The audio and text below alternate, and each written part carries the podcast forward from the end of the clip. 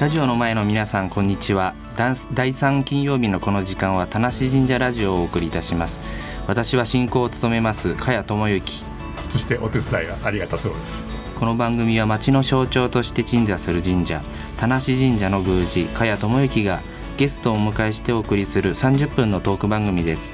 この町の良さを語り合いこれからの町そして神社の在り方をリスナーの皆様と一緒に考えていければと思いますさて本日は府中市鎮座武蔵奏者の大国玉神社権宮寺沢渡淳さんをお迎えしてお話を伺っていこうと思います。沢渡さんよろしくお願いいたします。はいよろしくお願いします。よろしくお願いいたします。沢渡権宮寺様は、えー、大国玉神社の、えー、神主さんでありますが私は、えー、78年ぐらい前に、えー、神主成り立ての時に大国玉神社様で、えー、研修をさせていただきましてあの神主の在り方とか神社とはこうだということを、えー、沢渡淳さんに、えー、当時から、えー、勉強させていただきましてそれから、えー、私の田無神社の先代の宮司茅渡と、えー、沢渡淳さんのお父様同い年でありまして今年で年で言ったら63歳かな。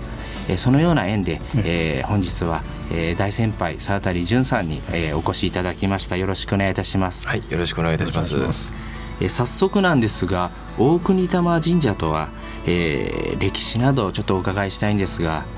はい、えー、大国玉神社の歴史から申し上げますと、えー、創建された年代ですね、えー、大変古い時代に創建されたお社でございまして、はい、えー、慶光天皇41年西暦でいうと111年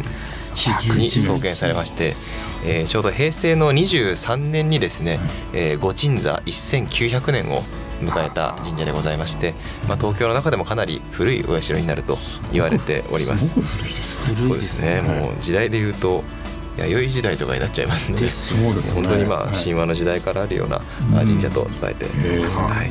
ご祭神は？あのご祭神は大国玉の大神様という神様でございまして、えー、まあ、聞き慣れないお名前かもしれませんけれども非常に有名な神様でございまして、あの出雲大社にご鎮座されている大国主の御事と同じ神様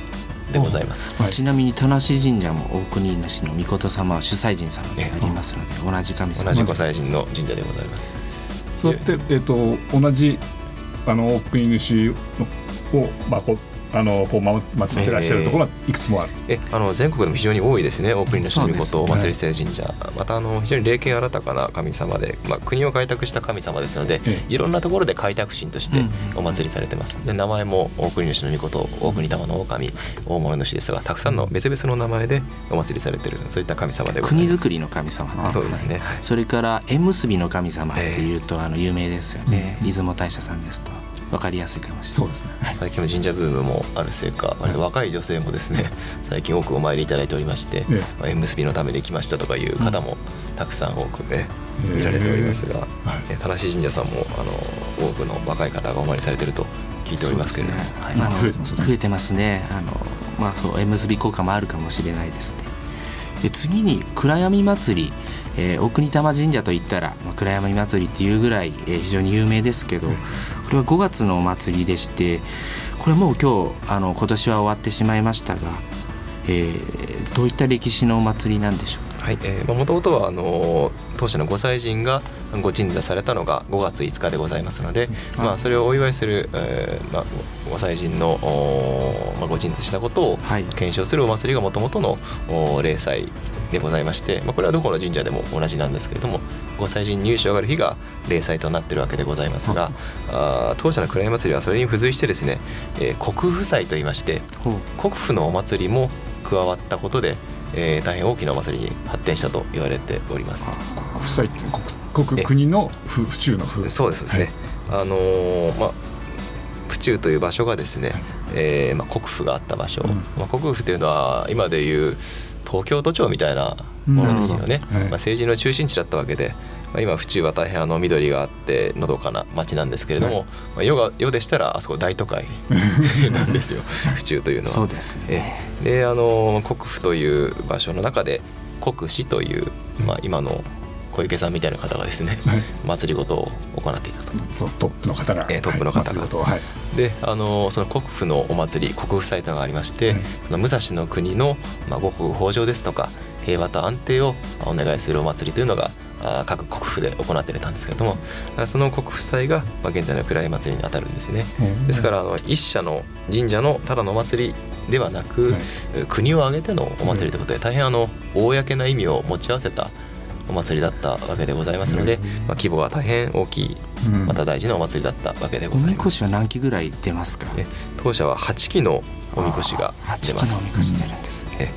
あのご祭神が大変多い神社でもありますので、ねえー、8基のおみこしを御本殿の前に並べまして、で御本殿からお御霊をそれぞれ8基のおみこしにお移しして、そのおみこしが府中の市内へ、えー、渡御していくわけでございます。それがまたあの闇夜に行われることで暗闇祭りと言われた次第なんですけれどもあの昔からあの、まあ、神様は見てはいけないあの尊いもの見たら目が潰れるよなんて、まあ、おばあちゃんなんかに言われた方もい。らっしゃるかもしれませんけれどもやはり昔からその日本人というのはその尊いものは目に入れてはいけないという考えがありまして、えー、そういったことからお御霊が御本殿からみこしに移るわけですから、そういった尊いものを見るのははばかられるということで昼ではなくて夜にみこしを渡御したと言われております。あの田無神社の時にはこう横にずっと布をこうやって見えないようにそうですね。あの隠して、はい、えー、行いますけど田無神社も夜に万道みこしは上がるようになってますけどね、はい絹垣と言いましてその白い布でそのご神体が外から見えないように隠して、はい、で神職がその御霊を放置するんですね。これはもう全国の神社でも行われております。そう厳かというかもう,、もうそれ多いという感じの私も小さい頃は暗闇祭りは毎年見に行ってたんですけど、まあ、社会人になってちょっと時間がなくていけないですけど本当にすごいですよ、うん、あの馬も出ますよね。そうですね。宮司様は乗られますよね。乗りますね、はい、乗るんですよ。で弓打ちますよね。ね、やぶさめの儀といいまして、まあ、5月5日の11時前ぐらいの時間にですね、あのまあ、やぶさめの儀という形だけですねあの馬の上から、えー、宮司が、えー、弓を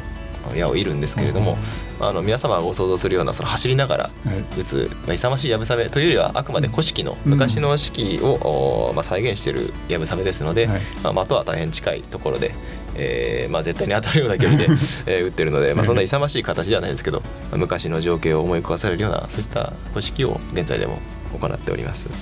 武蔵の奏者と言いますけど武蔵国っていうのはどの範囲を今で言うと言うんですか、えーえー、武蔵の国というのは大変あの縦に長い国でございまして、はい、まあ、今の東京はもちろんのこと、はい、埼玉県、はい、そして、えー、神奈川県の川崎から横浜辺りまでを、武蔵の国と昔言っておりましたので、まあ、非常に広い国なんですね。ここを統括していた、えー、神社であるって言っていうことあのさようでございます。武蔵の奏者というのは、まあ、あの奏者という名前があまり聞き慣れないと思うんですけれども、えー、総合の総にお社と書いて、えー、奏者と言います、えー、これの意味合いは武蔵の国のすべての神様をお祭りしている神社であると。なぜそうなったかと言いますと、はい、先ほどお話にもありましたように、えー、武蔵の国の国府が府中にありまして、政治の中心が行われたことからあその国司一番偉い方が祭礼を行うんですね、はい、あの神様をお祭りするという、はい、それも大事な仕事だったんですけれども、まあ、本来であればその国主は武蔵の国のすべての神社を回らなければならないと、はい、まあ、しかしまあ電車も車もありませんので物理的にまあ不可能。なので、えーまあ、国府の隣に鎮座しておりました大国玉神社に武蔵の国のすべての神様をお呼びしてお祭りすることで、まあ、そこで一括でお祭りをしていたと。そういったわけであの大国玉神社にはたくさんの神様がお祭りされてるわけでございます。えー、今の肩書きが権宮司様ということでありますけど、はい、えー、4月1日付で、えー、権宮司様拝命したということで、はい、今までは権ネギ様でありましたけど、えー、権ネギから権宮司に変わってこの肩書きの意味合いなどあの簡単に教えていただけると。えあのまあ、宮司さんというのはよく皆さんも耳にする言葉だと思いますが、はい、まあ、あの茅宮司さんも、ね、宮司さんですけれども、まあ、必ずあの神社にいらっしゃるのが宮司さん、はい、まあ、そのお祭りですとか、はい、祭事を統括する一番偉い方が宮司さんなんですけれども、はい、あ権というのがですねあの、まあ、福ですとか次という意味がありまして、まあ、私は副宮司、まあ、権宮司ということで、あの宮司の次にあたる役職でございますので、まあ、宮司がもしいなかった場合は宮司の代わりに、えー、祭事を行うそういったあ役職でございます。あの権宮寺を置ける神社というのは限られてまして、まあ、いわゆる大きな神社大社に限られているわけでありまして、はい、田無神社が権宮寺を置けるというわけではないんですね。あの大国玉神社のような大きな神社が、えー、権宮寺を置けるということで4月1日付で、えー、拝命いたしまして沢渡淳様が拝命しまして実は今日の、えー、夜の6時から、えー、お祝いのパーティーがパーティーというか、えー、会が新宿で行われましてそこでまたあのお披露目されると お披露目っていうとあれですけどお祝いがあるということです。まあ、あの近くの宮司さんにお集まりいただいてあのお祝いをしてくださるということで大変ありがたく思っております。あのー、そうやって、えーと、と服という職があるということはそれだけまあ大きくて、えー、お仕事がたくさんあるから、えー、宮司さんだけじゃなくてゴン宮司さんがいらっしゃると。いうようなふうに考えればいいんでしょうか、まあ、シンプルに考えればそういった感じですかね、はい、まあ、他にもいろいろ意味合いがあるんですけど、まああのまあ、歴史的なあの重いお祭りやってる神社ですとか、はい、あそういった神社に置かれたりですとか、うん、まあ、別表神社という社格がありまして、はい、そういう神社におきましては権宮寺が置かれると。うんまあ、ですから、まあ、ただ忙しいから受けるとかそういうわけでもないんでいろんなあまあ時代の流れですね条件がありますので一概には言えないんですけども。日本に何人もいらっしゃるんですか？権宮寺さんっていや権宮寺は日本にも多くはないですね。圧倒的に宮司さんですとか、はい、御ネギさんの方が多いです、うん。はい。えー、日常生活のことなんですけどここ朝何時に起きて何をされてとえー、僕あの研修で大国玉神社に行ってた時なんですけど出勤は大国玉さん何時ぐらいなんでしたっけ？出勤はですねまあでも大体まあ8時前ぐらいにはあのみんな朝来て、えー、掃除を行ったりあとはまああの当然門を開けるものもおりますのでそうです、買い物のものはもう6時には門を開けて掃除をしておりますが。私が驚いたのはですね当時研修で行った時にあの決済場というとこがありまして、まあ、あの体を洗うとこお風呂なんですけど、はい、体の身を清めて、えー、朝浴びてから必ず出勤するような制度があってあの神主だけっていうとこ多いんですよ、まあ、実は弊社も田無神社も朝決済をしていくんですけど、はい、あれ巫女さんもやってますよね。そうですね。うちはもう巫女も全員朝水で体を清めてはい、洗うんですよ。洗うっていうか、まあ、味噌清めてですね、うん、心身ともに清めてからあ社務に取り掛かると。徹底してます、それから、えー、これまでの苦労あのお伺いさせていただければ、はい、唐突ですみません。そうですねまあ、あの神社で一番重要なのはそのお祭りごと、はい。えー、祭事でございますので、えーまあ、規模が大きければ大きいほどその準備もなかなか大変な部分がございます、えー、毎年いろんな問題が出てきたりこれができなかったりとか、いろんなまあ話し合いを行ってそれでなんとかお祭りを行うんですけれどもやはりそういった部分のまあ、氏子さんですとかあの、えー、協力をして、はい、やるところが、まあ、苦労と言ったら変な話かもしれませんけどちょっと大変な部分もありますが、うん、それ以上に、まあ、神様のためにその氏子さんと一丸となって、はい、えー、お祭りを奉仕するということが、まあ、何よりもあの我々の一番大事な仕事でございますので、まあ、苦労以上に充実感というか、うん、あのご奉仕させていただいているありがたみを感じる部分でもありますね。そこお祭りが大まで大変な準備をされてて、えー、終わると気持ちとしてはどんな感じ終わるとそうですね、まあ、ほっとした気持ちとあとはもう本当にあのまあ神主らしいこというわけじゃないですけど、まあ、ご神意を感じるというかうちのお祭りは5月なんですけれども、やはりそのお祭りが終わった後のあの青々とした新緑ですとかね、ああいったところに非常にまあ神様の力を感じるなと本当にあれは思いますね。やっぱりあの加谷さんもお祭り行って大変な準備をして終わった後やっぱりほっとされるんですか、はい、そうですね。あの段取りが全てですから、まあ、当日の際が一番重要ですけど、えー、事前準備というのも、えー、大変な部分でありますから終わった後のまの、あ、充実感といいますか、えーまあ、神様に対しての何でしょうね。あの気持ちっていうのはすがすがしい気分になりますね。それではお話も盛り上がってきたところですがここで1曲挟みまして後半もさらにお話を伺っていきましょう、えー、曲なんですが藤井フミヤさんで曲のタイトルは「はいえー、鎮守の里」という曲ですね。これどういうあれですか？でこれはですね藤井フミヤさんがまあ大変あの、まあ、ご信仰が厚い方でございまして、えー、平成25年の式年遷宮にあたりましてあのお伊勢さんのですね、はい、伊勢神宮の式年遷宮にあたって、えー、藤井フミヤさんが伊勢神宮にご奉納された自ら書き下ろしてご奉納された曲でございまして実際に伊勢に行かれて作曲したそうでございます。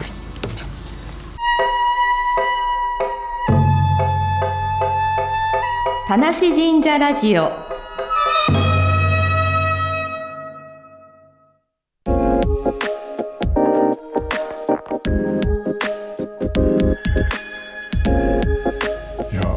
今の曲ドーンドーンとか鐘の音とか、太鼓の音とか、はい、小とか七力とか。大底な感じですね。そうですね。雅楽の音色も取り入れた楽曲ですんですごい心にねジーンとしめるような曲ですよね、はい、太鼓っていうのはやはり意味があるんですか？神社で。神社,、えー、はい、まあ、神社で必ず太鼓ってございますけれどもあ、ね、あのお祭りの前にドーンって叩いたりして、はい、あれはあの奉公と言いまして報告の太鼓ですね、はい、あのこれから神様にお祭りをしますよっていう神様に知らせるための意味合いもございますしまたあの当社ではあの暗い祭りというお祭りで、さ太鼓がですね6針大太鼓が出るんですけど、日本最大級の大変大きな太鼓が出て、もう雷のような音をですねドーンと鳴らすんですけどそれもあのただ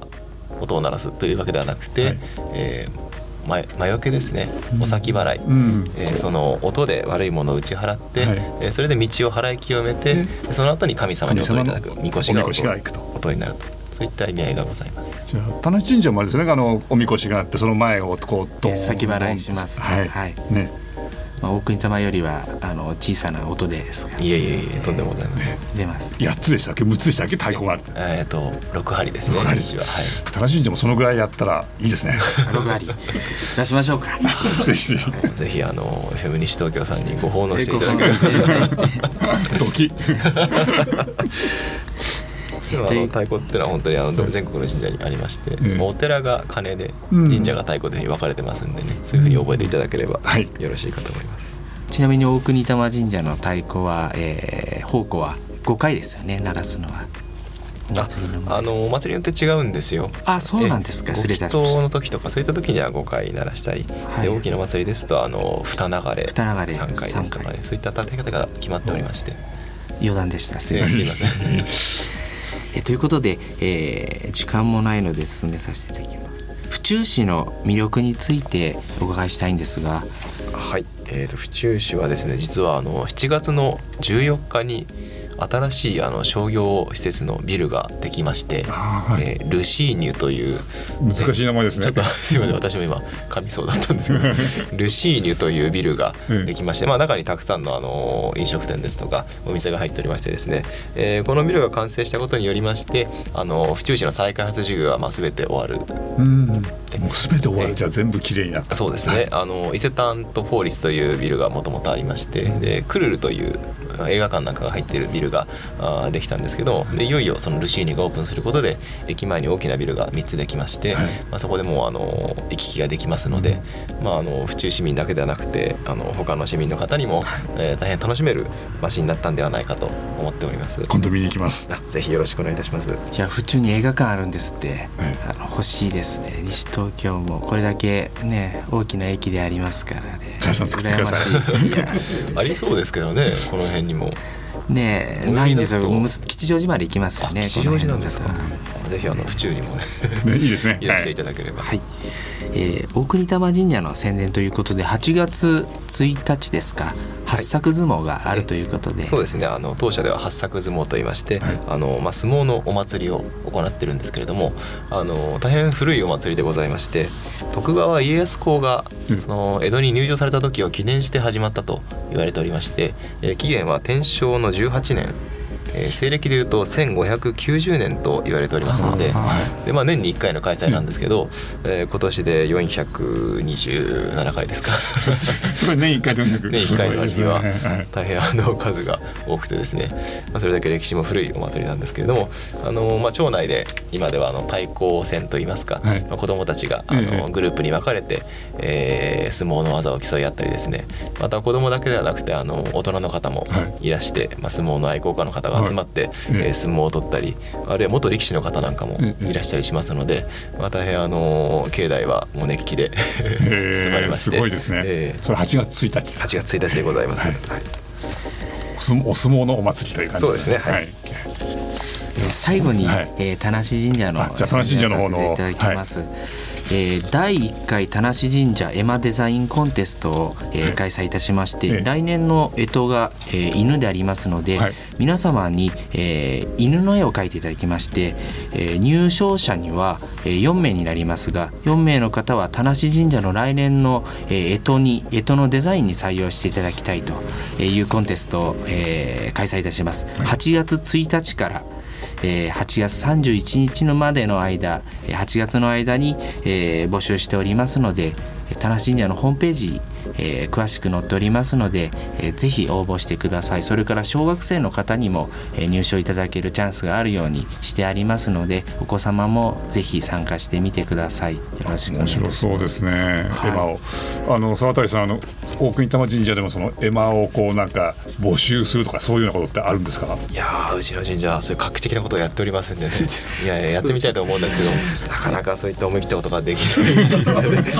神社やっぱ素晴いですか？それでもそういう革新的やっぱ宮司さんがお若いんでね、ええ、こういったあのいろんなことをチャレンジされるんで、え、これはもう神社会としてもあの素晴らしいなと思っておりますけれどありがとうございます、すごい。いつも怒られてばかり 誰から怒られるんですか？私は怒ってないですよ。違いますね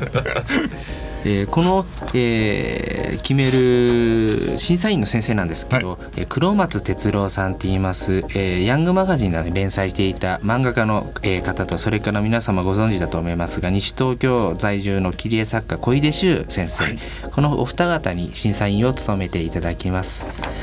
えー、どうぞふるって、えー、ご応募ください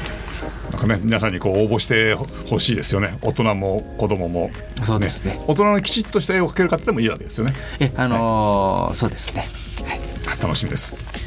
えー、うん、今